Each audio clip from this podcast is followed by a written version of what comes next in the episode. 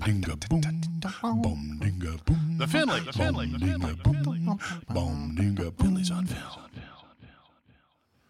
Hey, Hey, how's it going, Mr. Finley? good evening, Mr. Finley. Ah, we are here. Another another fine episode in the No. Palazzo No, della right. Podcastina. So uh, this episode is um, Tom came up with a great idea. I hasten to add that I um, don't want to continue with this idea. It's like feeding a hungry wolf because Tom is in love with bad movies. The worse it is, the better he likes it, and I am op- opposite that idea. Now Mm-hmm. he came to the table with his idea of guilty pleasure, which is different From a bad movie. from a bad movie. Yes, sir. So I just hope this isn't a gateway. are you kidding? Not a Podcast. chance. Oh, oh, oh, heaven forfend, my friend. But I think we have enough guilty pleasures in the back pocket. That's true. We, could do a few more of these. We at could make some this an point. annual event or something. So yeah, Yeah. the guilt. So how would you um, define the guilty pleasure then, as opposed to just a bad movie? It's a movie that is good enough in its day, maybe in its own context. Mm-hmm. Uh, but now, if you were trying to describe it or get somebody to watch it, you'd be like hard pressed to really say why anyone should watch it. Yeah, that's interesting. And and and um, our our two cho- we each came to the table with a choice, one each. and they are um, very very different. Oh, yes. In, in um, well, they're very different movies, but they're also how they qualify. I think Mm-hmm. as the sort of guilty pleasure are for very very different reasons. Ah, Yeah, yeah. Um, so yeah, I was intrigued by the idea, and, and thanks for bringing it, Tom. Sure. Well, glad to glad to bring some quality broadcasting to the table here, my friend, here in the Palazzo del Pod. You know. Okay, cool. Um, oh, the look. It's The the look, look. Mm-hmm. your audience is giving you. The um the uh, did you hear about the um the um comfort? What do you call that when people have anxiety? Comfort pets. Oh, um, yeah, those things. Something pet. Yeah. The- uh, United Airlines had to refuse a woman who wanted a comfort peacock. Did you see that? No, really. Literally a peacock, and she peac- was hundred percent serious. It wasn't a gag. a peacock, really. yeah, Like the, one of the meanest birds on the planet. and gigantic. enormous. like, like definitely worth at least two of its own seats. Yeah. Anyway, that's Wow. uh, apropos of nothing, but I think because um, shame isn't built into this podcast, but there's something about like the embarrassed presentation. Well, just check this movie out, you know, Mm-hmm. like, and uh, it made me think of this ridiculous lady. Anyway, sorry, I'm off base here. Um, so, so we'll start in chronological order, and Would what, Peacock wanted like some pilot's wings after the flight there? I guess you're kind of off tonight too, Tom. All right. The uh, the first film is uh, there's I'm a on look. Fire, my friend. well, I'm you're on awake finally. fire. I Yeah, think well. that's a brilliant move. Well, we were just watching your movie, so Yeah, that was the problem. Uh-huh. It definitely was the movie, Tom. yeah, definitely. Um, so nineteen, I think forty-five, right? Exactly, 1945. Back, back, to Bataan. Back to Bataan. Oh yeah, Uh, Yeah, you know, I was initially sort of surprised because I had seen this film. I think I was eleven when I saw it. Now, when I saw it again, I realized that seeing this film at eleven is really like not seeing it at all, Right. Because I would have had no sort of context for the history Right. that adds to the embarrassment of what a film this is. Yeah. I- in a sense. and so I, I had no contact, but I went back to to this film, and now I have a um, uh, what Tom might call uh, generously a layman's understanding of, of history and geography, um, and so I understand the Bataan Death March, Right. And I understand you know things like a Tokyo Rose, that sort of reference, Mm-hmm, which we'll get to later. Um, but- so I have I have some sense of history around this, but the thing is, I don't think you need a sense of history to understand how embarrassing this film is in many ways, but Yeah. also how good it is. yeah. It is a really, really enjoyable film, and some things in it are done well. Mhm. It's a fine example of, Yeah. of of its time and place and where it comes from. Okay, You know, it's it's, it's jingoistic. It was for 1945. a little jingoistic, Oh, yeah. thanks. just a fucking tad with the, the dirty, sneaky Japs. Like, I mean, like just unsh- unashamedly, unabashedly, that was, you know, black was black and white was white in this movie. But that, but that the Japanese were the dirty Japs was the least surprising j- jingoistic part of this film to me. There are others that are just as- embarrassing. Mm-hmm. Astounding. I mean, humiliating to watch. So, so the premise, of course, is is we're in the Philippines. Mm-hmm. Um, uh, MacArthur has left. Um, Yep, he, he bailed the island. He and- totally just. I mean, in- the, the real history is that he just fucking left those people. I, you know, I'm I, like I, I I am a fan of history, and I'm a huge fan of military history, and I'm not a fan of. There are a couple of generals that are American generals that people fucking adore that I Yeah. am not a fan of, And he's one of MacArthur them. Is one of them. Yeah. Yeah. Well, he did return, I guess. Yeah, he but- did return the arrogant cocksucker, and uh, but, but for for for no particular, nah, it was it was an ego jaunt, jaunt for him. So, anyways, that's beside the point. It was, um, it's it's really interesting. I mean, back to Bataan, of course. So it takes place uh, in the Philippines, and Yep. the the majority of the film is about the resistance going on by the Philip the brave Filipinos. Brave, The brave noble savages as Brown they are. Filipinos. yes, sir. You are. The Oh, barefooted, machete wielding, American loving Dude, Oh, you bring hot dog and got ketchup? American Really? Oh, Joe. so it's John Wayne, of course, which is no. Wayne, which is John Wayne. If you if you Yeah. if, if you like if I, I would put John Wayne at the maybe let's think about this. I would put him at the head of movie stars that would for almost all of his movies would be an embarrassing. You know, well, he made so many movies, That's- so that well, I- that's the I, other don't know part of what it, the too. Mm. proportion is, but there are a lot of embarrassing movies. But this, the thing about this movie is, it's embarrassing for reasons we have yet to get into. Mm. But John Wayne, actually, in a weird way, is at his most subtle.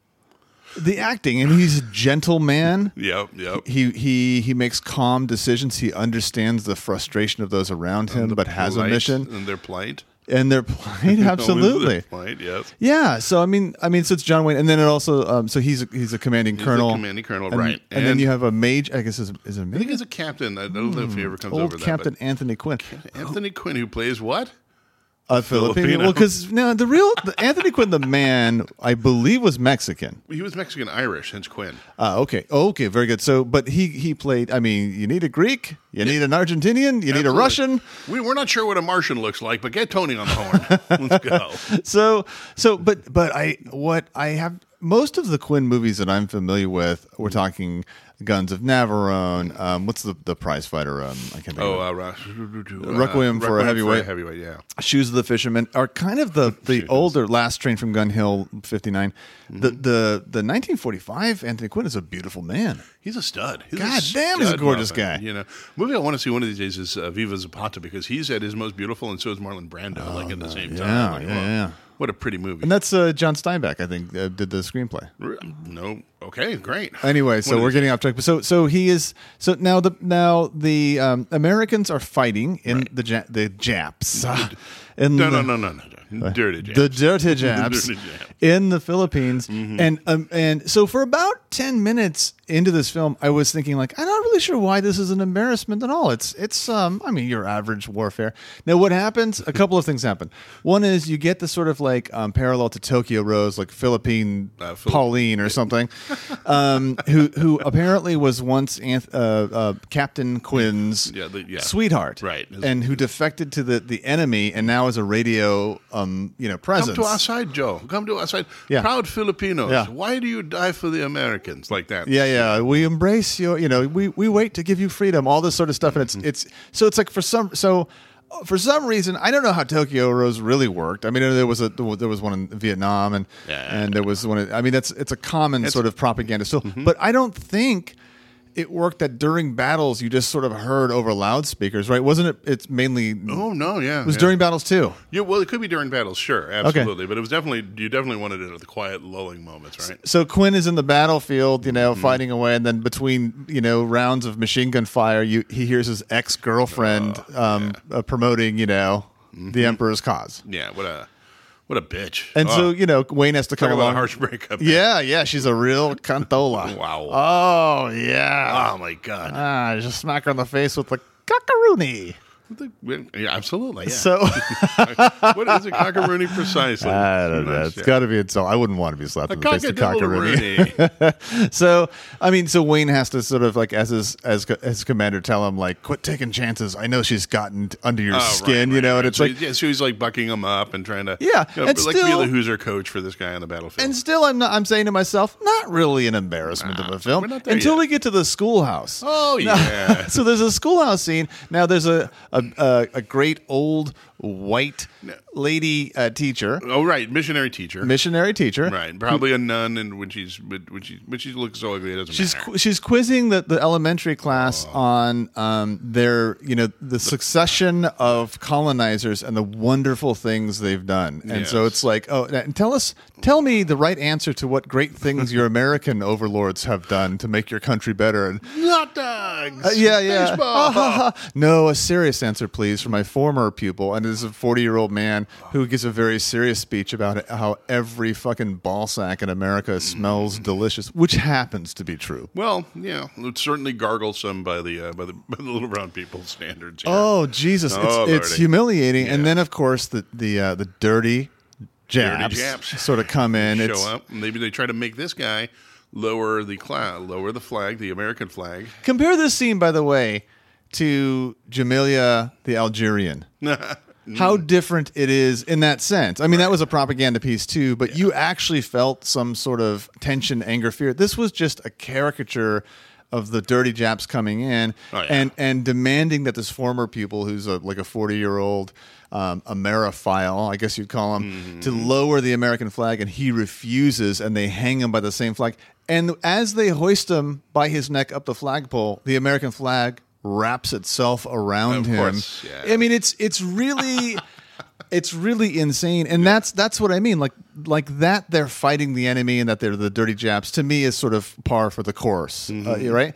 But it's it's those sort of moments where the Filipinos themselves are so, you know, reverent to the West and America, and and and and also the the bad history. I mean, I'm not an expert in history, but the bad history that that teacher was giving. Right. Taft was the governor.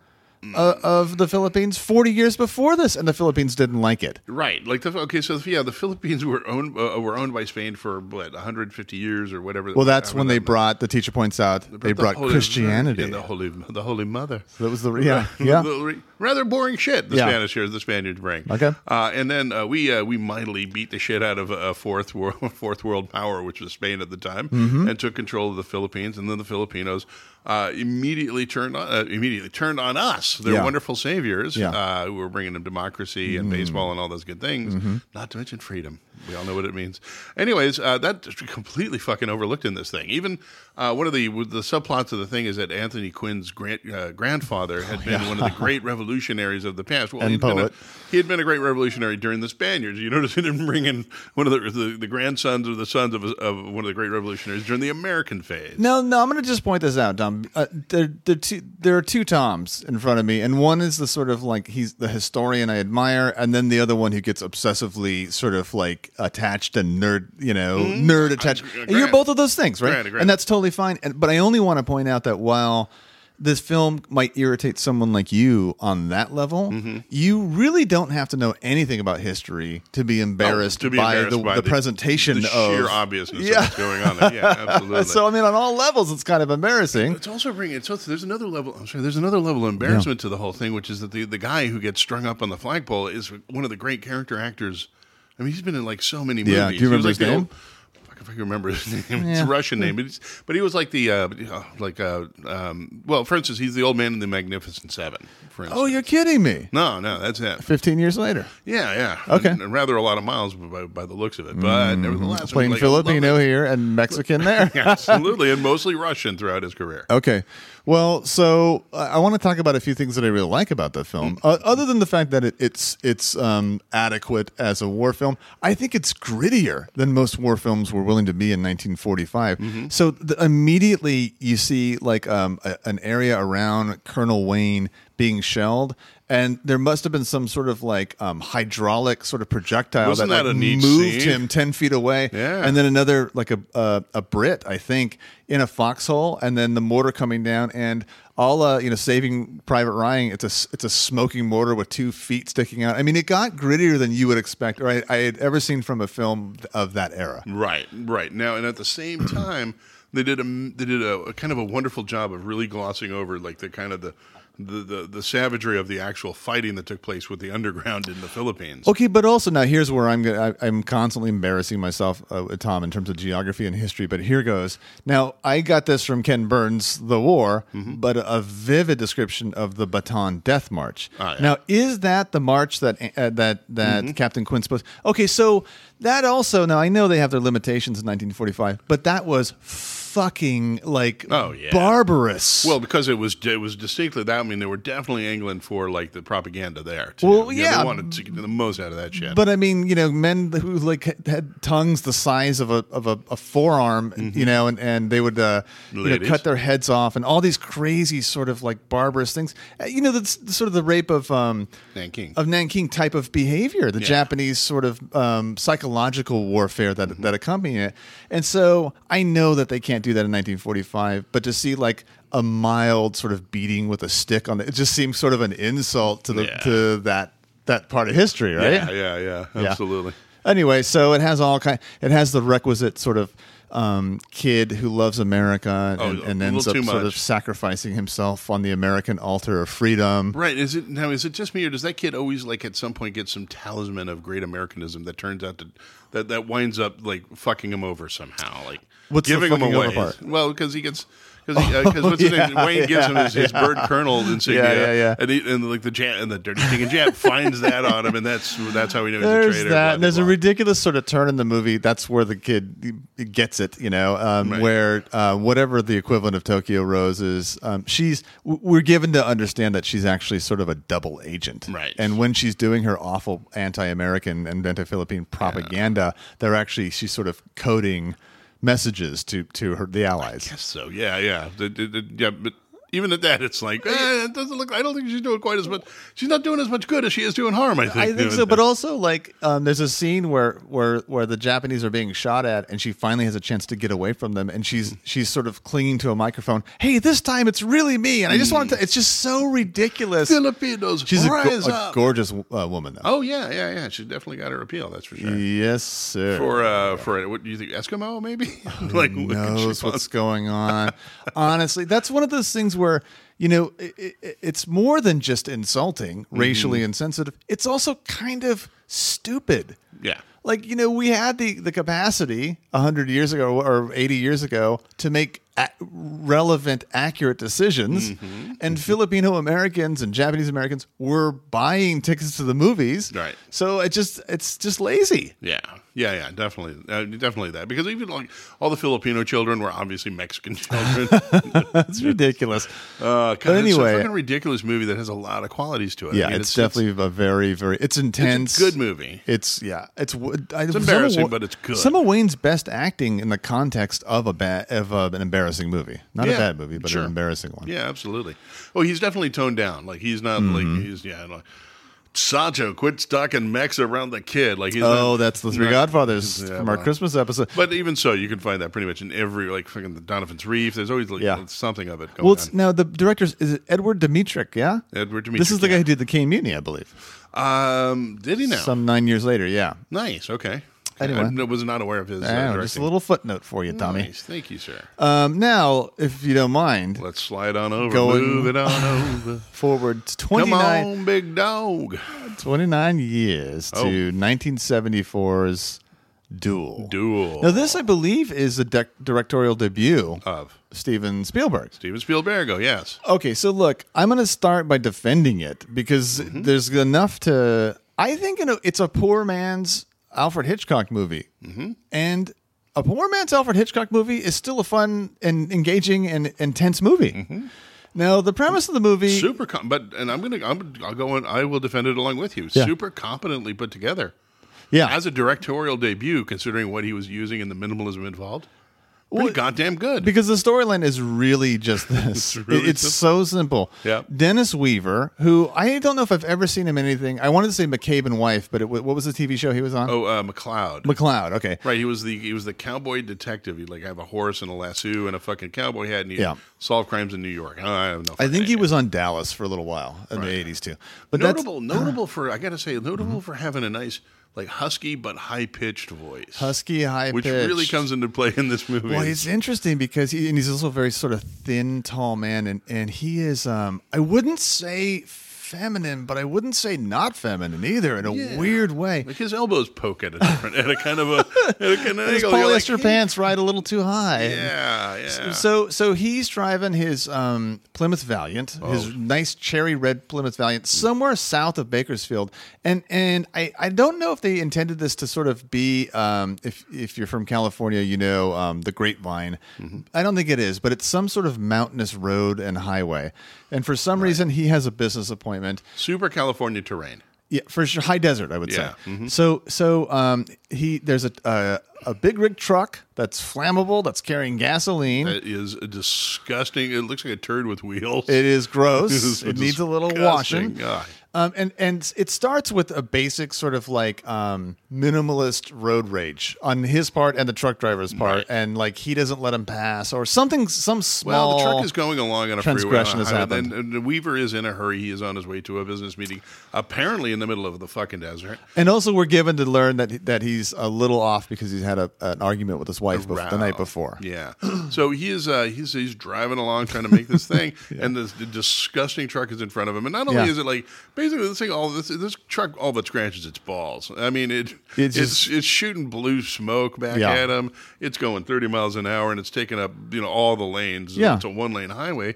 And he's getting like increasingly pissed off. And you know, the polite thing in a situation would be for the person to wave him by, but of course this guy doesn't do that. Yeah. And so Weaver takes the law into his own hands and jets around him. You know, In an irritating fashion, a small Yeah. transgression, but this sets definitely the cuts him off. This But sets the t- truck driver off on a murderous rampage. Yes. To kill Dennis Weaver w- in his va- little Valiant with his truck. yeah, yeah. Apparently, Dennis Weaver fucked with like a truck driving Lex Luthor or some. He friggin' fucked the truck driver's bond mom in the mastermind. mouth, is what must have happened. I'm not sure because that truck driver is angry. Uh-huh. And that's really, with some small side scenes, the entirety of the film is that truck chasing him and torturing him. and just tor- and and him. You know what? The whole film is a metaphor for erectile dysfunction. Whoa. I was thinking about that as I Bring watched. this. Well, it's sort of like I got it. I'm. Oh, I got it. Oh no.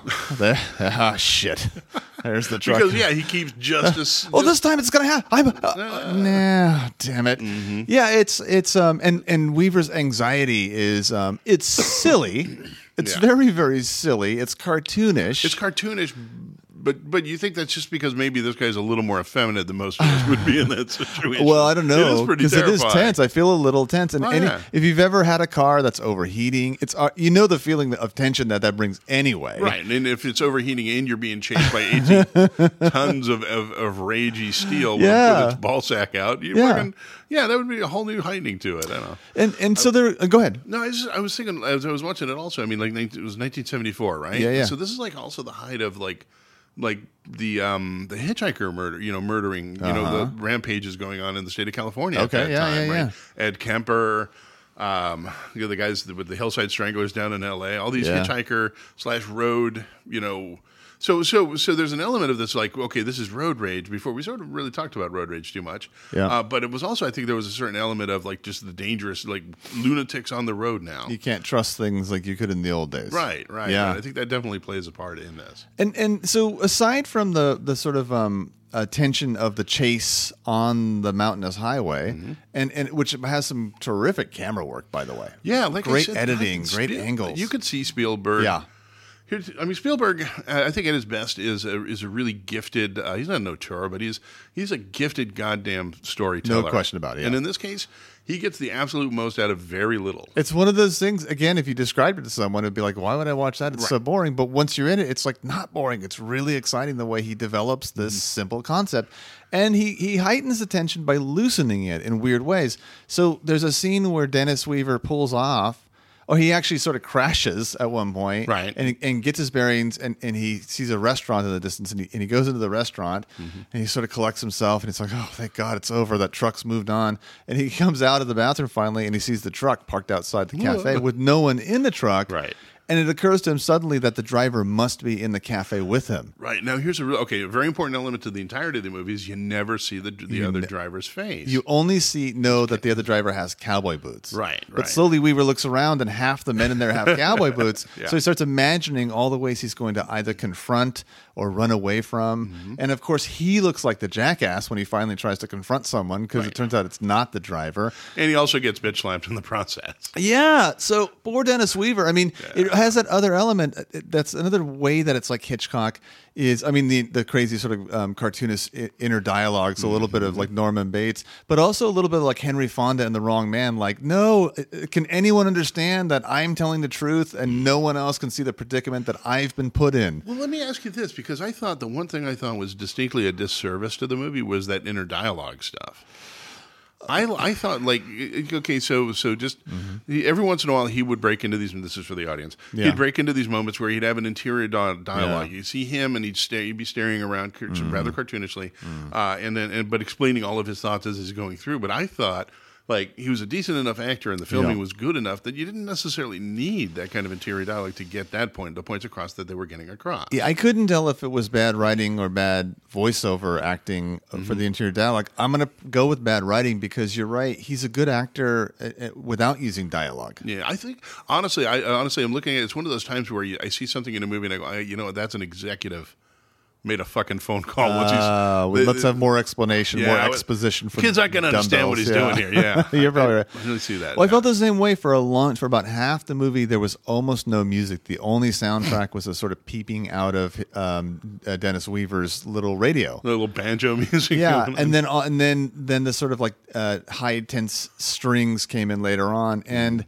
you know, I mean, it didn't, it- it wasn't exactly a disservice, but part of me felt like, yeah, that wasn't really necessary either. You were Mm-hmm. going along fine without the the, the sort of spoon feeding classical high, you know, violins. Right, plus listening to like the ridiculous shit he was happening on that radio just just was more just tense re- in a way. Added like a whole like a dimension of near comedy to this thing. you Well, know? because he anyone who's done any commuting in life, you know, he's he's driving along and there's an insane listening. radio show going Mm-hmm. on, and and he, well, that's kind of ridiculous. He's getting sort of hooked into the the banalities of life, and that sort of sets you up. So Right. again, you know, any kind of tension that happens in a film has to be deflated in order for the tension to matter again, and Right. and that's again where where I think Spielberg is being. Um, Hitchcock like, or at least a master of Mm-hmm. this particular project. I I really like this movie, and I'm shocked that now Mm-hmm. I've seen it like three times, and you know, over whatever twenty years, I enjoyed it every time. Yeah, yeah. I mean, flaws going on in it, but I, but I but I do enjoy it. I think the first time I saw it was in high school, like in a shop class. Yeah. we had a shop teacher who was about to What? retire that year. He could give a fuck less. And he we showed- watched uh, Duel three. I think we watched Duel twice and Cannonball Run four times. Oh no, Oh yeah, well Cannonball Run and Cannonball Run two. no, you didn't. Nobody Oh, yeah. It watches was an hour- Cannonball. That's never been It seen was by an anyone. hour I and a understand. half long class. We had a lot of time to. I wait. thought that was like Jerry Lewis's "Send in the Clowns." It was myth- mythological. There's Oh. an actual Cannonball too. With uh, I mean, I know there is. But, Yeah. Oh Yeah, my there is. Christ! Oh, my friend, you haven't lived. I don't think I've ever seen it because I know that that Dean Dean and Sammy uh, um, reigned uh, Sinatra in for that one. Uh, yes, that is correct. Yeah, and of Yeah, course he you makes got your one Jamie appearance at the Farr, end. your Oh, Lonnie Jamie Anderson. Farr. Oh, Klinger. exquisite. and who was him was excited to be there. Remember the doctor, the proctologist, the, the cross-eyed proctologist? oh yeah, who the fuck was that? I don't know. Was that? Ja- I think it was Jack Elam. I don't know who that is, but except I guess it's that guy. Okay, yeah, okay, anyways, Yeah. but uh, wow, yeah, but it's exciting. Well, see, that's what I mean. Well, so Like now that that oh shit, does that fall into guilty pleasures? it We does. might Well, it have doesn't to. Ah, fall in the right uh, the right time frame for our, our podcast. But that's what I mean. I think that's just a Like bad Smokey film. and the Bandits on its way here. Oh, Maybe no. Gator. No, Tom, right. um, you did a much better job, by the way, than I did because mine was, I would say, barely guilty, almost into bad. Like you could call it bad, but it was it was yours was like a truly guilty because it was interesting and It surprising. was a good movie, but it was a good movie that was tortured by its own time frame. Really, Yeah. Eh, All right. Well, that's fair enough. yeah. Tommy, do we have any business, my friend? We do have business, folks. Uh, come check us out at uh, um, uh, our website, uh, or yeah, at our website, Finley's on Film. Yeah. I have a website too. Uh, that's actually uh, tomsmithcomedy.com. Go check that out for dates. Yep. Um, we are going to be doing some Mm-hmm. new and exciting things with Patreon, as well as adding a couple of other wrinkles to our uh, to our website. So I think we come just check sort of those mention. out. Can I just mention what we're doing Please, for bring it, Patreon? bring it, bring Starting very soon, we're going to have episodes, um, at least a couple a month, of secret episodes that are accessible only to Patreon subscribers. Mm-hmm. So I don't know if that entices you or not. but- Nah, hope so. I think it will. Okay. Barring that, it's T-shirts with anything. Oh God, please, Patreon us. Please support us. um, and then rate and review us on iTunes. Absolutely. All right, Tommy. Good work, bub. Good night. But you, you, Hmm. you are my guilty pleasure. Aw, thanks. I wish I could say the same.